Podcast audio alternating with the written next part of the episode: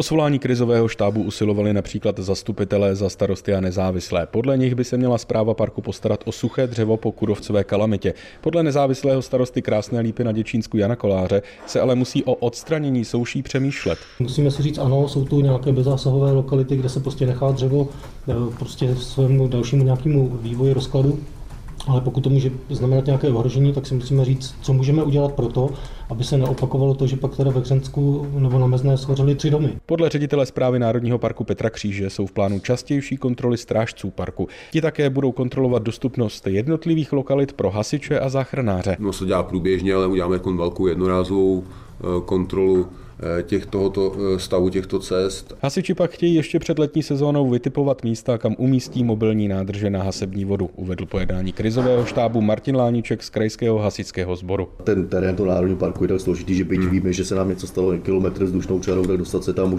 a dostat tam na to ty prostředky se praxi ukázalo, že to je, že to je mnohdy o hodinách. Jo, takže k tomu budeme potřebovat průchodní cesty, na tom jsme se domluvili, aby to naše lidi, lidi nebrzdilo a tomu budeme potřebovat, aby tam bylo vždycky dostatek hasební, hasební vody. Podle hitmana Jana Šilera z Hnutí Ano by mohli při monitorování oblasti pomoci i speciální čidla. Opatření před případným požárem by mělo podle něj ale řešit i ministerstvo životního prostředí. Takže my budeme apelovat samozřejmě na ministerstva a na to, aby tam vznikl nějaký, dá se říct, krizový plán pro vzniklé situace nebo pro možnost nebo v případě, že se něco takového stane. Téma obnovy a opatření v Národním parku chce vedení kraje projednat v závěru března i s novým ministrem životního prostředí. Jan Bachorík, Český rozhlas.